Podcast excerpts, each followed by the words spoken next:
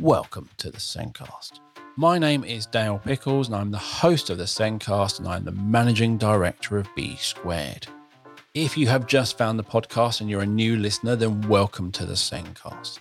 The Sendcast is a weekly podcast every Thursday designed to help reach lots of people understand and learn more about special educational needs and disability. In this episode, I am discussing conduct disorder and why so little is talked about it. And I'm doing this with Fintan O'Regan. Fintan has been a regular on the podcast since the beginning, and he has been a head teacher, a lecturer for Leicester University, and now works as a trainer consultant for schools and school support systems. The Sendcast is created and produced by us here at B Squared.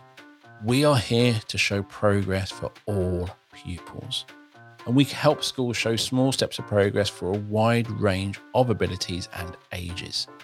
If you're a primary school struggling to show progress or struggling to identify where a pupil isn't making progress, or you have no idea what to do children working below year one, we can help. But did you know you can use, also use our assessment software for more than just pupils with SEND? You can now assess all pupils in a primary school in one system, saving you time, saving you money, simplifying the whole assessment and data process, it makes it so much easier to do.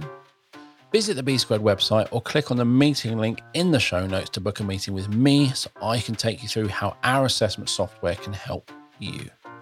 Now, let's get on with the podcast.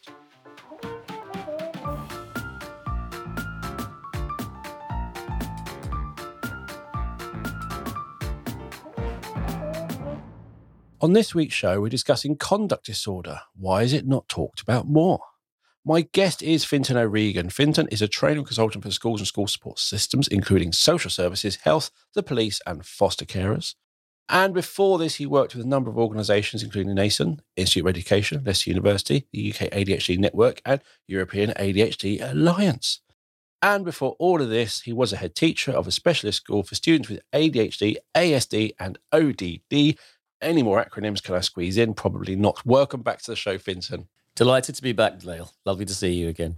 Excellent. So you've titled this podcast Conduct Disorder. Shh, don't mention it. And it is hardly discussed on Twitter or certain Facebook groups. How many people do you think are aware of conduct disorder?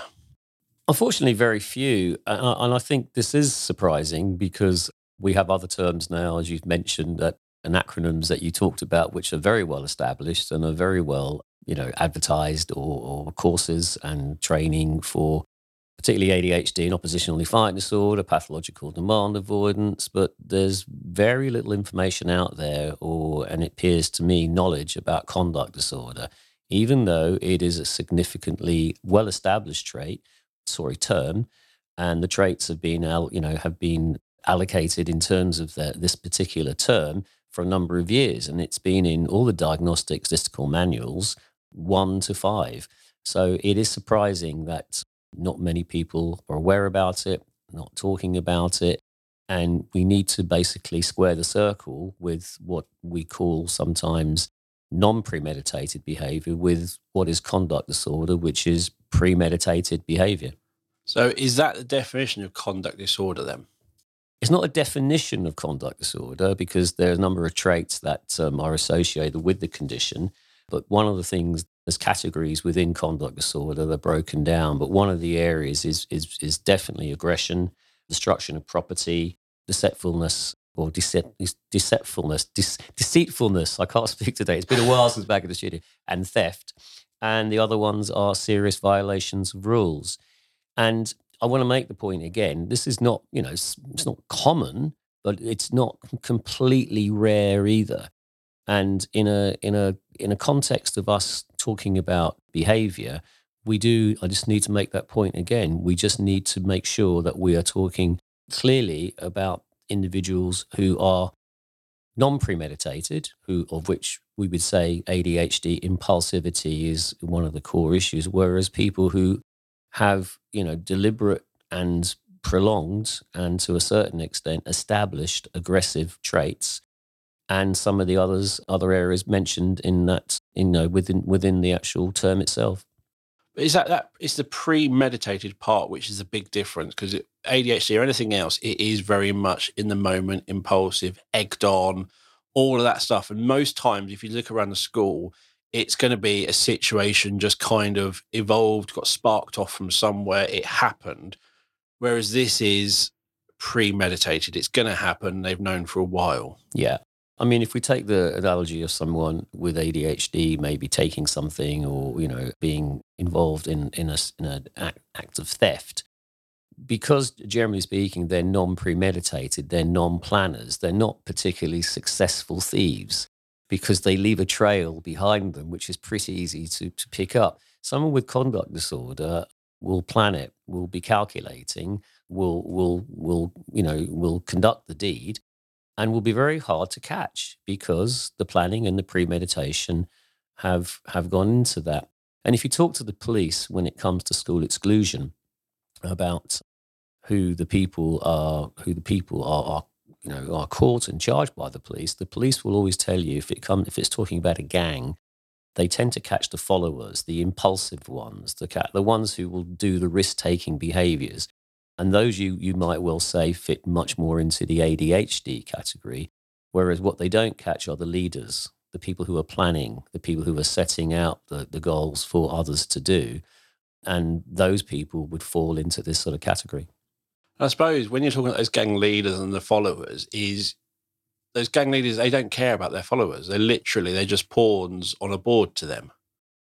Very much so. I mean, one of the characteristics of, of conduct disorder is the lack of remorse, the lack of empathy. You know, you, we're talking about people here who who are controlled in in in their actions, and you know, who have aggression but without without empathy, and and and that makes that individual, as you say, much less likely to care about the consequences of others and as i said protect themselves if you like from detection because others will will be will will take the rap for them. I'm literally just going through all the times i've got in trouble in my life and that was that took a long time to go through my head. And they're all impulsive. They're all kind of spur of the moment stupid things you did either alcohol fueled or, or, when I was younger, not alcohol fueled, but generally was impulsive. And sometimes you talked about when they borrow things from school, they might leave signs, or they literally might get caught in the middle of the act and have to try and make up an excuse. And they're always rubbish excuses because they haven't thought about it. Yeah, I mean, Dale, that doesn't surprise me whatsoever. I mean, there's a couple of things I'd like to say here. You know, uh, so the the the I'll come back to that point now, but I want to make this issue about where, you know, I mean, none of us really in our training, especially in my years, had any information about conduct disorder. It was a term that I only really came across probably first time about 20 years ago. And that was when I became the head of the Centre Academy, or wasn't the head initially, I was a teacher at Centre Academy. And in those days, you know, we ADHD, for example, was not a term that was was understood or talked about very much because in those days we had for behavior and this was in the code of practice and you know we had the EBD term you know you know emotional behavioral difficulties. So we said all behaviors were classified under this huge umbrella of EBD emotional behavior difficulties which otherwise was referred to sometimes as extremely blooming difficult every blooming day. And what happened was EBD obviously went through an evolution of change in terms of names it was we then that was we moved into the period then where we started to talk about being very punitive with parents in terms of getting the parents to control their children. And these are the days of ASBOs and ABCs, and, and we found out that that didn't work. But then we, because then we put the S into EBD, it became social, emotional, behavioral difficulties. And actually, that S never really found its place. It kind of moved around because sometimes it was EBSD and sometimes it was BESD. In, in Scotland, by the way, which I believe you're going to at some point, they used to call it SEBD. And once I quipped and I was up there, it wasn't social and emotional behaviour dif- difficulties, it was Scottish emotional behaviour difficulties, which didn't go down well. And now, of course, we have the term social, emotional, and mental health, which I think is a much better term. But what, where I'm going to with this what I quite what I quite sort of I found fascinating was that the Americans in particular they didn't have a term EBD or a collective term or SEBD or SEMH.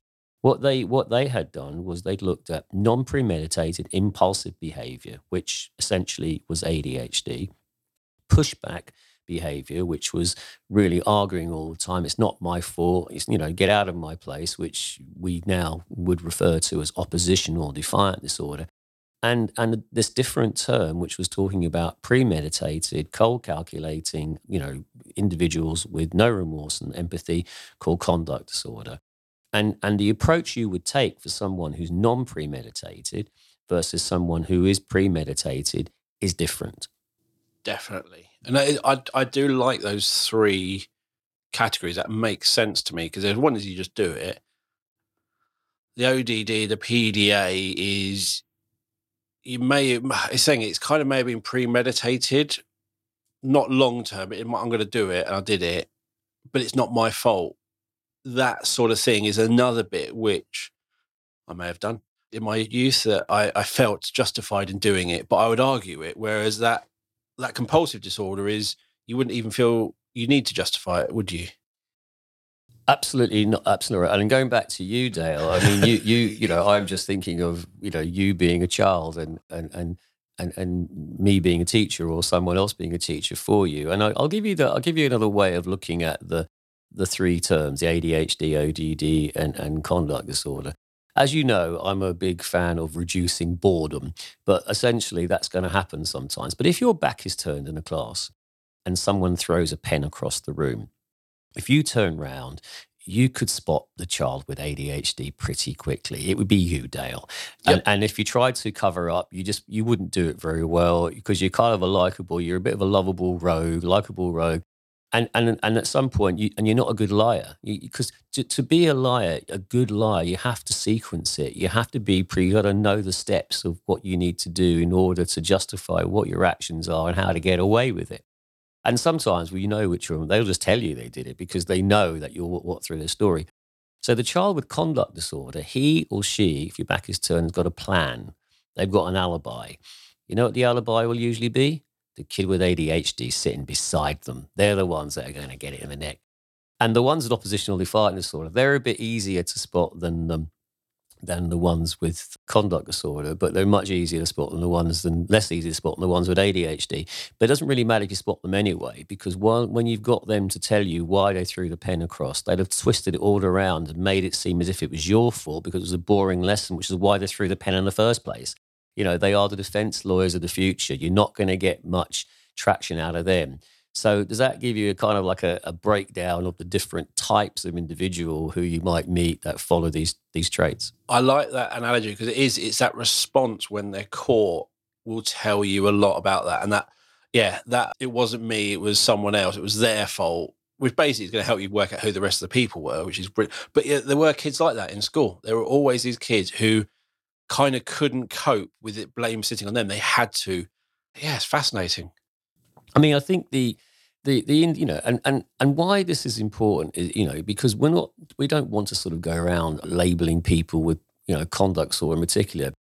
And the reason why it's not talked about because it is gritty. I've just described some things there you know i mean these are the people who you know are they're cruel to animals for example. That's one of the one of the one of the one of the categories within within the aggression um, section you know, and, and these would be the sort of individuals who would, you know, put the cat in the microwave knowing what's going to happen to the cat versus a child with ADHD that might put a wet cat in the microwave in order to dry. You know, the intention is different. And, not, and hopefully, no, no, cat lovers out there are thinking this is going to happen. But the intent is different.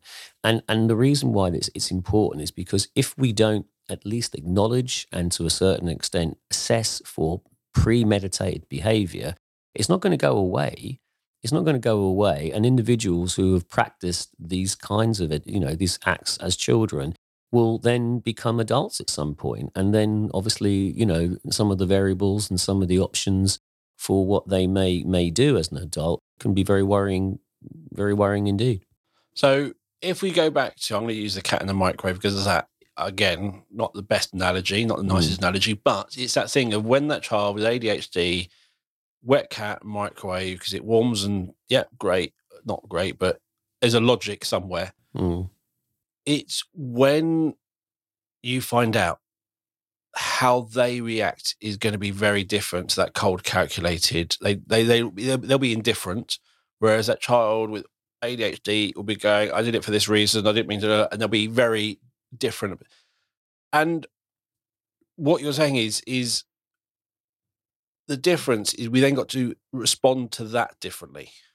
Yeah, absolutely. I mean, I mean, terms are terms, and these are terms again that we might not might not be around in fifteen years' time. You know, and, and they weren't around to a certain extent. You know, well, they were around fifteen years ago. Actually, people just didn't recognise them because they looked at certain terms which were which were how can I put it not not safer, but they were they were less gritty than than than this term. And I want to make the point, you know, that all those terms have, have been in the, in the diagnostic manuals for for a while but the, but the way in which you might react or, or support someone with ADHD and conduct disorder will be different. For example, we tend to, you know, whether we, whichever system you're using, whether you're a child or whether you're an adult for that matter, there's a carrot and stick element to what to what what we do. And what we do tend to know is that obviously we want to be looking at rewards in order to uh, moderate behavior and to distract people from doing negative things. And rewards are very good, as we know but there has to be consequences as well. But just to give to the difference between with, with ADHD in particular, we what we do tend to know is that consequences and sanctions don't particularly work very well at changing the behavior next time. And the reason being because they're impulsive and generally speaking, the first time they think about it, they've already done it. So, to a certain extent, rewards are often a better method of distracting them to do something in a more positive way.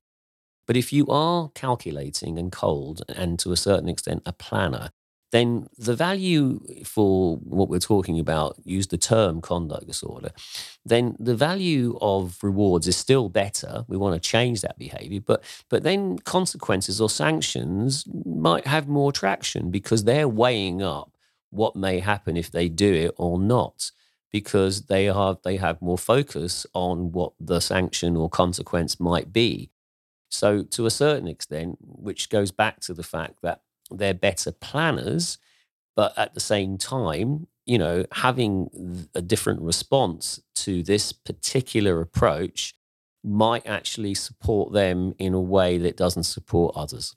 I'm going to get you to analyze Stephen Fry now. Because I read one of his, I think he's got various autobiographies. One of them I was reading, I can't remember the name, it was a weird name, but it was about his younger years. And it was about when he was at school and he went to a boarding school and there was the cane, but he loved sweets. And there was a sweet shop in the town and you were not allowed to go to the sweet shop. But what he would do is he would go to that sweet shop. He would always get sweets and split them up. So if he had to empty a pocket, he'd empty only half and he would eat them in the lock in the changing rooms. So it was quiet and people didn't go there. So he literally worked out his whole entire plan and he knew that if he got caught, he would get the cane.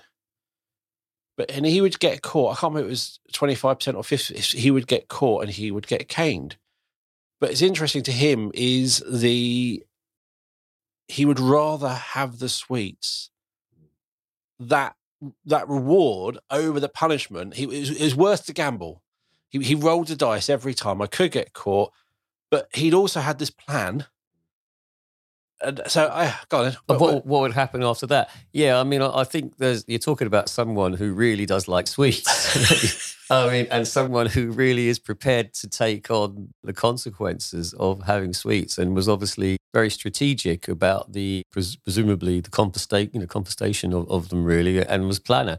Now, what does that? Where does that put Stephen Fry in this category? It's quite an interesting one. I, I don't know necessarily whether or not he would meet the criteria because I just want to make this point with all of these things that we're talking about with as with with ADHD and oppositional defiant disorder and, and autistic spectrum condition you know, these are actions that people are taking over a prolonged period of time that are disproportionate in terms of, you know, what other people will do of a similar age and stage. This isn't something that's happening once in a while. This is a sustained pattern of behaviors over a period of at least six months in two or more places to be maladaptive and inconsistent with developmental level.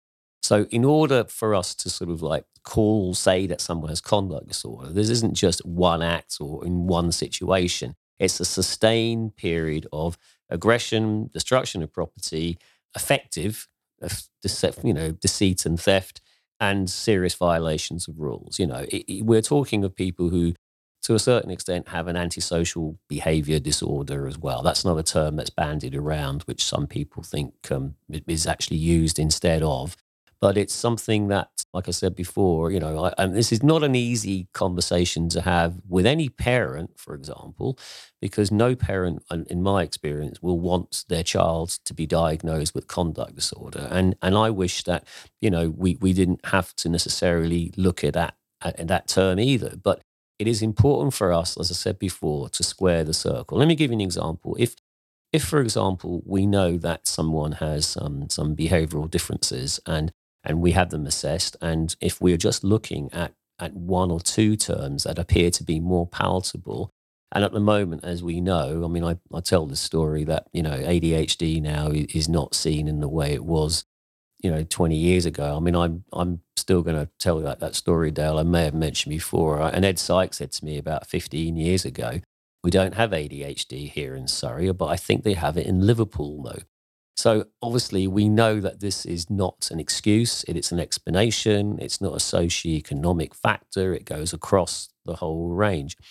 But but what we do have then, so we have this understanding now and acceptance and to a certain extent there are there are many support options for individuals who are assessed and diagnosed with ADHD one of them being being stimulant medication now, stimulant medication, as we know, is very effective at helping people focus and to a certain extent, helping them to have self regulation over their impulsive actions. But let's just say we have someone whose traits are much more akin to conduct disorder, and that's and but they're diagnosed as ADHD and they're prescribed medication. Well, what you can therefore extrapolate from this is that those people will will you know they've got intentional acts anyway. They're planners. If they're giving medication they're going to only be more effective at, at implementing those acts because they're still going to get you know greater focus and any impulsive actions which are generally reduced individuals like this anyway are going to be reduced even more which is why I, I, I, you know, as much as it might not be an easy term to um, talk about or, or even assess, um, that, it, you know, it's still important for us, I feel, to be ad- addressing and talking about it. And what that's the thing. That's what we're really saying here is we're not saying, "Oh, he's not naughty. He's just got conduct disorder. It's all right." What we're saying is, this is what conduct conduct disorder looks like. And if you're kind of trying to support it in the same way you would do ADHD, you're kind Correct. of making Correct. it worse. Yeah. You're basically making them even better planners. So consequences have to happen, but the way you support it has to be completely different. Yeah, I mean, the, the, the, the, in a way, you know, when we get down to the nub of this, people say, "Well, what do you do?" And in in a way, I think that it's it's it's a it's a quite a long route back. If someone has had a history of sustained premeditation in terms of their behaviour, it's not going to change overnight. This is, you know, what what you will need to do is do the deeper dive here. I think in the students that I've met over the past, the main thing, the main thing that has that has affected change in them is changing their role models. Because usually the people for whom they aspire to are not the sort of people who who necessarily will will will be how can I put it will pillars of society. They will be pillars, you know, people who have done some acts that are um, are basically antisocial.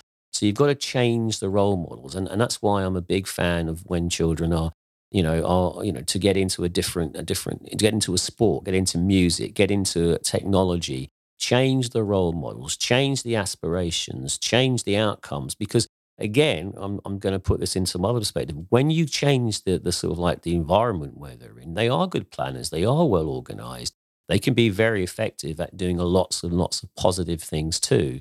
And there is an argument sometimes that you know some people in high business elements have traits that that also pertain to this type of learning style, if you like.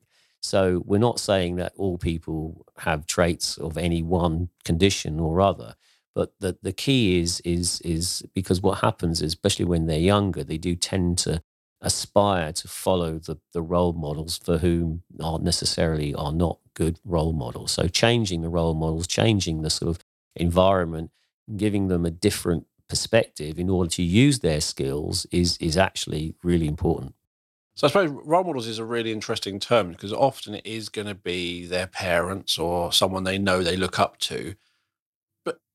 You don't always look up to your parents and that might change. But you might have a favourite football or something, but you might have someone. But sometimes if they're I suppose I'm going to children in care where you haven't got that constant person, do they find a role model from somewhere else? Yeah, I mean, generally speaking, and look, we don't know what causes this these traits. You know, I mean, is it nature? Is it nurture? I suspect that if we are really sort of having to hang our hat somewhere, it is it is more likely to be as a result of nurture or lack of nurture, lack of attachment, lack of warmth, lack of understanding, rapport in other people, which might mean that they they therefore develop, if you like, really this kind of attitude towards other people and society. But there's no there's no direct information or, or, or research on that.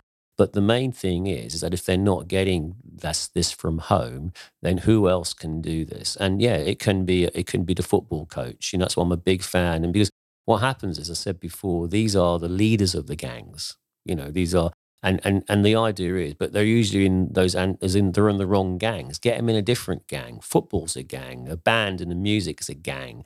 You know, joining a technology club is a gang. You know, get them in a different gang, and the individuals who can influence that are usually the leaders of those gangs. The football coach, the sort of you know the the music.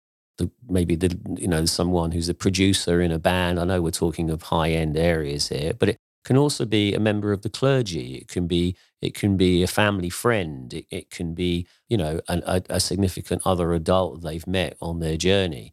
And often teachers can be those role models. They can recognize that those issues in individuals, and and they can also be you know those those people who can really change the outcomes. I suppose again, it's for these children, and I'm especially thinking younger children, is they just they don't understand the world around them. They don't understand that this is a bad crowd, this is a good crowd. They won't be able to understand that this what this person's doing is bad, what this person's doing is good. They're just seeing actions and probably because of these sort of anti antisocial are struggling to weigh up if that's good action or bad act behavior type thing. And so by you helping them put them in somewhere like a football club or anything like that, where actually they are surrounded by people who every Friday or whatever it is they do their training and their matches, actually it's a really nice supportive thing and they're part of something. They want to be there and it will make them want to be there. That is removing them from that being alone and planning. Absolutely, and again, you know, we these this is not a fait accompli. We're not saying that you know, even if we're using this term to describe some actions or traits, that you know that this person is is is always going to develop into a much more higher level sort of aspect of this. There's always there's always hope. And i've worked with individuals who as i said before you know probably fit more in this area but but to a certain extent it has been it's usually been a significant adult that has changed i mean i can I mean, I was there was a there's a couple of lads, and we all have examples. But there was a lad I'm going to call Dan, and he was a 13 year old lad, charming. And this is the other thing: can sometimes be charming. They can be cold and calculating, but can also be be charming. And when I was a science teacher, I used to obviously to measure chemicals and things. I had a set of electronic scales. Now this was back in, you know, and they're not cheap electronic scales now, and they certainly weren't cheap, you know, when they first came out because there wasn't many of them. But it was, say, it was like £300 back in 1989, whatever. I don't know what they'd be now. But Dan stole my scales. I knew he'd stolen my scales. Everyone in the class knew Dan had stolen my scales. But you know what? There was no way I could prove it. There was no way I could prove it. There was no trace. No one would cave because he was a bit of a leader of the gang. His parents were probably afraid of him and they were no help. And so, therefore, and he would look at me with this way of, of you know, but he you couldn't break it down. You there was no chink in his armor. He was he was good. I have to be honest, he was good.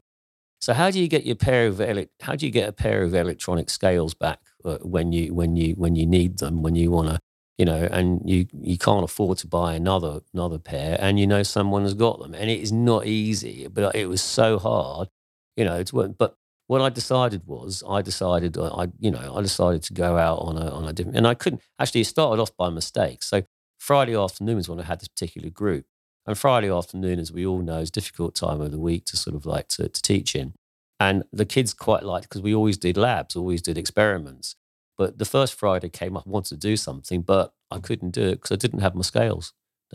And and then then people were moaning and groaning, oh, we've got to do writing and stuff. So the next week, again, I thought, right, okay, I could have done something actually without scales, but I just said, look, I can't do this. I need to do it. It's really important for whatever reason. I haven't got my scales. This happened for about two or three Fridays, or maybe three Fridays in a row. And you know what happened? On the fourth Friday, my scales appeared back. Now, you know it, it wasn't so much that I had done anything. I think by this stage, the group had probably sort of, you know, being sort of like being on his case and saying, look, we, you know, these are really boring and stuff. No one was going to care. No one was going to. So I got my scales back and, you know, and, and, and, and we moved on. And there was nothing I could do about it. There was nothing I could discipline him for because I still couldn't prove that he'd stolen the scales. Now, what he was using them for in the in the in the in, you know in the interim I, I, can only think you can guess about that. But you know he was good. He was good. And to a certain extent we did have a little bit of a a better rapport after that. And i can give you an example by the way if you want to know about one way. If there's a, someone who's a very hard to reach student one of the things i would suggest is that it, you might not want to but with this lad, I, I do remember, even though I got there was a mutual, not, I can't say I appreciated it, but I did respect the fact that he had he had power, he had control, he he was good at what he was doing. But one week, I remember I, I do a lot of park runs. He had his he had his rucksack on his on little rucksack, and it was a small rucksack. And I said to him, Where'd you get that from? I don't know what was in it, by the way. And he said, Such and such. And I said, "All right, okay. Anyway. And and then I said, Well, you know, how much is it? Whatever. And he said, Well, whatever. And then uh, he showed me online about how where he got it. And I then sort of went online myself and bought one of these, brought them in. I was saying, Oh, thanks for that type thing. That was useful. And you know, after that, we had a better click because there was something I'd recognized that he had I didn't, you know, I took an interest in it. He took a slight interest in me taking interest in that, and and we we got we got on a bit better. You know, I mean, it is all about trying to get rapport. And even if you, as a hard to reach student, have a go, have a ha, go for a spin, and just find, you know, and you might well find that it really does pay a lot of dividends afterwards. So with conduct disorder, it sounds a bit, with all the planning, it sounds a bit obsessive. It sounds a bit, I want to do something and I'm going to use all my energy. And I suppose if we give them those different role models and those different groups to be in, we're kind of changing it into actually, you have really good, almost compulsive, obsessive skills, but actually, rather than doing it to do negative things, you can use it in a positive way because you obviously have this ability to plan and do yeah. and think and all this stuff. And if we can just change it from being a negative thing they're planning to doing to a more positive thing, which then has rewards and positive consequences, correct, that will change their behavior.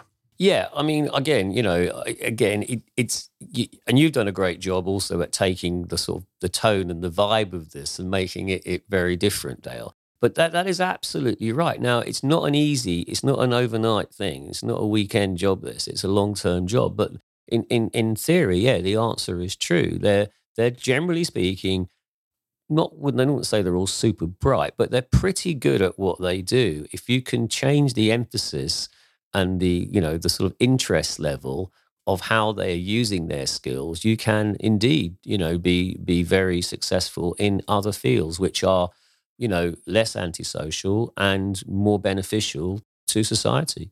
When I, I it's interesting that the tone of the conversation is when when I when you look at children out and you see children misbehaving or do that is I think when I was younger I saw them as being naughty little things. And parents do something. And then as you get older you kind of realize it's a lot more complicated than that. And generally child children are products of their environment they have their own they have those seeds put in them mm. through the mm. nature, mm. mm. but it's the environment can help that grow and flourish or not grow. And and it is so simple to say this is it, but problem is as parents, we all have our own issues. Yeah, so we're living in a world where most of us two people, two parents have to work, and depending on where you live in the country, the pressure and all that sort of stuff. So it's not just a child's naughty, parents should know what to do, parents should have the patience and the time to do what is the right thing for that child. That can't really happen in most situations. So children are, are kind of the product of their environment, and the parents are generally doing the best that they know. Absolutely, and you know, and and I, I think you know, there's no template for this. As you say, the pressures of society, the pressures financially at the moment are uh, you know, the, we also have the, you know, the COVID element where developmental issues have been affected through that. You might argue that parents had more time than to spend with their children, but they weren't socially, you know, there's all sorts of variables like that. And there's the other pressures as well. There's other pressures of, of influences from, you know, various sources. You know, let's not, let's not miss miss the opportunity to to mention some of the, the, the influences that children have right now on the net. But whoever comes along, whether it's the, the present guy, Andrew Tate, or whatever, I was reading somebody, he's not the cause of this. He's just a symptom. And, and if he's not saying what he says, there'll be other people who will say something. It's not, he is not by himself the, the major issue. He's more of a symptom of, of, of an environment in which some particular boys find themselves in. And this is a different, and maybe a separate conversation. But, but there is some elements of of of behaviors that that definitely are are not necessarily we would not say as are, are all socially acceptable, which certain people are are hearing from certain people who are what they are by very definition called influencers. That's the thing is, I think there's something which makes what Andrew Tate says acceptable and believable to some people. And that's the issue. So it's not what Andrew says is the issue, it's the fact that people believe him. So there's something wider which is going on. Jeremy, and that that will be down to, you know, the, the nurture element, you know, of of of what you what you do. I mean, I you know, we talk about you know, it, it, he does appear to be very much an influencer of boys. Uh, you know, there obviously are other characters. I'm not very, I'm not very au fait with the world of, of this, but you know, obviously girls will have influences too and in, in different ways. But I always go back to Bill Rogers' is um, not Bill Rogers, Steve Biddulph's book, Raising Boys, which actually is still a, a, a really good book. And and two things in there I'm just going to say. He says boys are generally speaking want to know three main things. They want to know who's in charge, what are the rules, and how they're going to be enforced. He's basically saying they like stru- structure and like routine, which is why one of the things I think when they do if they are excluded from school, what do they do? They, they a lot of them do go and join a gang because what's a gang got? Rules, structure, who's in charge. But the other thing he says is that you know, in terms of boy development, he says up to about three or four, it's very much the mum. Then after about four or five, up to eleven, it's very much dad. You know, that's, you know, I want to be a train driver. I want to be, it's dad's, what dad's doing. And then at 11, 12, you know, they then tend to sort of, their influences are their friends or other ones now that we've just mentioned are on different mediums. So the point is that if mum or dad are not that involved, if you like, up to those periods of 11, they're going to use other influences. And as you say, then they're going to be more susceptible to those other influences than they would be when if they've had that what you'd say a traditional trajectory whereby the ballast if you like is is is within them it's being taught. So at 12 and and, and any any child at 11 or 12 if someone says to them oh you can smoke this or smoke that will will will be you know weighing up you know whether they should or whether they shouldn't. And what you hope is that the ballast that they've had in them up to 11 from what you've done makes them make a different decision you know it makes them give you gives, gives you that moral compass if you like really to make a different decision. It still might happen but it's less likely to than if you haven't had that ballast in you up until then and you've been influenced by other factors. That is very I, I remember my kids realizing that basically you have until the end of primary school to set a load of morals and expectations and question things and don't just do something because others doing it. Because the moment they arrive at secondary school you have no idea who they're mixing with. You got less control. There's they walk home on their own. There's a load of unst- unstructured, unsupervised time that you have no impact on and cannot have any impact on. And you've got to trust them. Totally. I, I, I still think it's the biggest jump they ever make from primary to secondary for all those reasons you've mentioned. And uh, you don't meet them at the gate anymore. They, they, come home by themselves, and and the influence, and you've got like a range of kids there, much older. You know, you've got so many variables taking place and yeah, and, and and some people will will you know will succeed in that environment. Other people will have will be more vulnerable for a whole range of issues. And you know, it is it is the big it's a much bigger jump than leaving leaving secondary to go to college or leaving secondary to go to employment. I think that's the really big jump. And what what you've done or what you haven't done in those, you know, and you talk about you talked about children in care and things like that, who've probably some of them, you know, will will obviously the risk element for those individuals is going to be to a certain extent greater based on the fact, or mine might, might not be as well. It could be the other way around, but the fact they might have had different, you know, different sets of parents during that element as opposed to one settled set who were giving them the same sort of messages over a period of time, hopefully positive messages, will obviously will obviously be a factor as well. And what we're talking about here is is not kind of saying, oh, it's all okay. We, we kind of talk about the reasons why this may happen, or all these sort of things. Is comes back like your three rules: who's who's in charge, what are the rules? Is you still have to kind of follow that, yeah. So these are the rules, yeah, and you've broken that rule. Here are the consequences. Kind of what comes. It's it's what's next after that consequence has happened. It's the next step, and that is, I think people think consequence is the end. No, it's you've dealt with that one situation. What you've now got to do is prevent that from happening again. And with some impulsive stuff, that might be some being more flexible with the rules. Yeah, that reasonable adjustment. But I, I guess that's not what would help someone with this. We're talking about today is that being flexible with rules isn't going to help them no, I mean, you know, as you say, consequences can be used in a way which is to try and, you know, make or get someone to recognize that the choice that they've made has not been a very good choice. And to a certain extent, you know, that it's not, that needs to be, you know, pointed out. And the thing about it is, is that people can change. People do change. I think, generally speaking, people change not because of what you do, but usually who does it or who says it or who basically delivers it in a way that makes sense to them, which is why I go back to, you know, it's the role model element of this, which is really important. As we all know that, you know, some kids won't take it from you, their parents, or you, a teacher, but they'll take the same thing that you're saying from somebody else. And, and it's and, and it's not always for you to take it personally. It's the fact that you know they won't take it from you, but they'll take the same message exactly from someone else. So I think it is very much, it's not, as I say, it's very important for us. It's not always not just the consequence really. It's it's who's involved in the process that that will be probably even more important than than what is the, the method itself or the, the issue itself. So on a previous podcast, I think it was a Power of Mood, we talked about how kind of how if, if someone has done something wrong and you send them to head teacher's office and they wait outside for 10 minutes, their anxiety is going to build up and they're going to explode.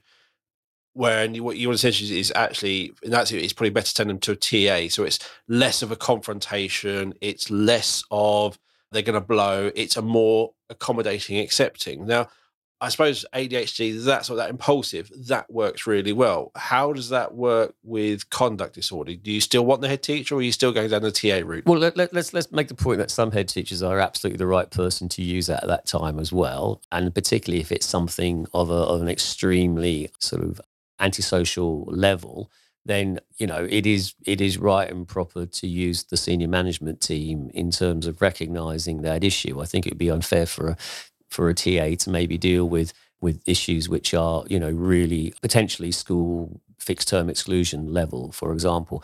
Having said that in the interim period where that person is about to what we're trying to do is reduce the level of what they're doing. I mean i think we were really saying there someone might be sent to a sent to a head teacher who's thrown a chair across the room and and and that that could accelerate into that you know that was what it, it, sometimes for certain individuals they are Uh, uh, the more hierarchical figure can raise the anxiety, can therefore therefore raise the pressure on them. So they might you know, they might tell the teacher to go fly a kite, but they'll tell the head teacher, go fly a kite higher. And when that happens, the system has to take over to yeah. discipline that child in that, in that level. Whereas somewhere the less hierarchical figure might get the mood down so the head teacher can get involved later. But if it's a serious violation of a rule, then I think, and generally speaking, make this point again, people with conduct disorder traits, generally speaking, not not not necessarily will be as anxious or, or will have that anxiety element of it. In fact, they might like the opportunity to justify their actions in a way which someone else might find completely, you know, their their point of view is is completely incorrect. But you know, they might like the opportunity to, to explain their actions. They are, as I said, they are more cold and calculating and considered.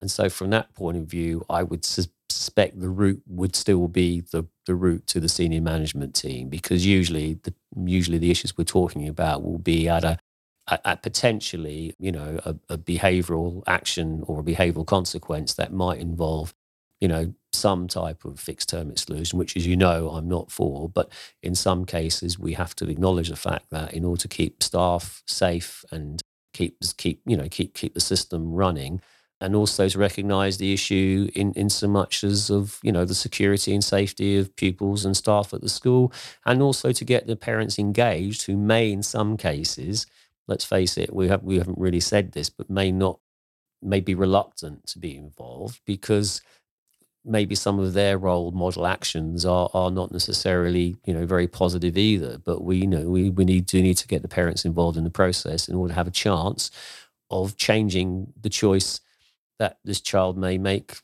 in the future. I know some of the like sound like I'm very generalizing, but I'm guessing with the conduct disorders, that is more going to be fixed term inclusions because it is premeditated, it's planned. It's not just an off the cuff once thing. It's more likely to be a fixed term because of what's happened and the amount of effort has got into it. Yeah, I mean, we go to this issue where, you know, and actually, I would go. It it could well be, you know, if you know the, the the information is right, and if you know the, the sort of like the the research on the incident has has shown, you know, this individual being involved, it could actually, you know, also be a permanent exclusion because the sort of the elements of things that we've been discussing are usually at at that level. And you know, as I said, we what we know with fixed term and permanent solutions, the biggest reason is non premeditated impulsive behaviour persistent disruptive behavior.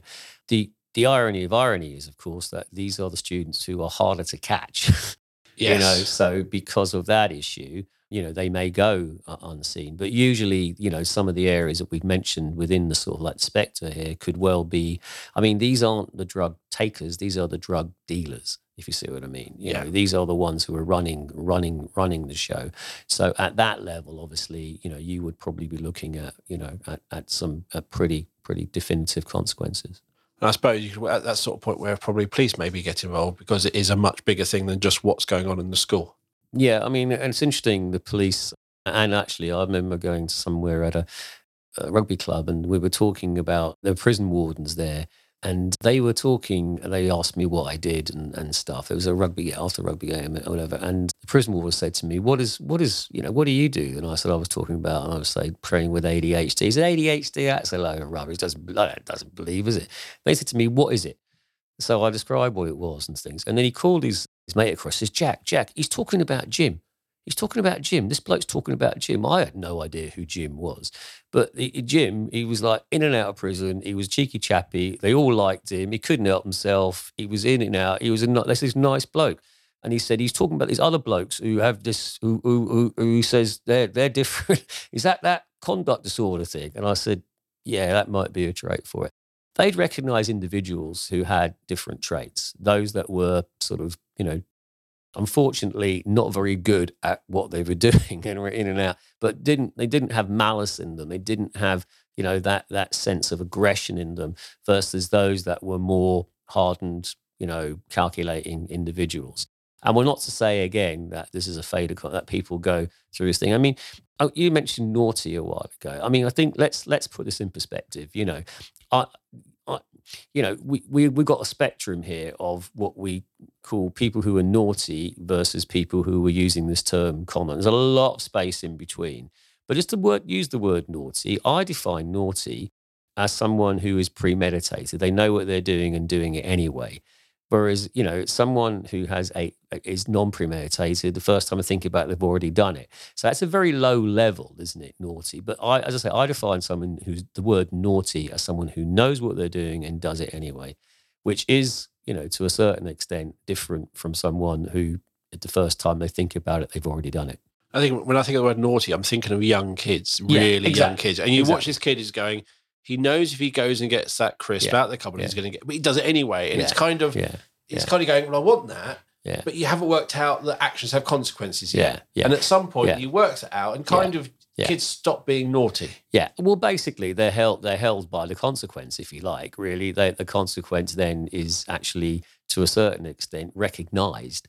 And as you say, with that maintaining of that, you know, there's the immaturity of actions, isn't it? You could say that as well. But there are some individuals who get to 13 or 14 who you could also say are naughty because they are starting, even though they know what the consequence, they have mat- maturation there, but they're still they're still calculating to do something, even though they know what what it's going to what's going to happen.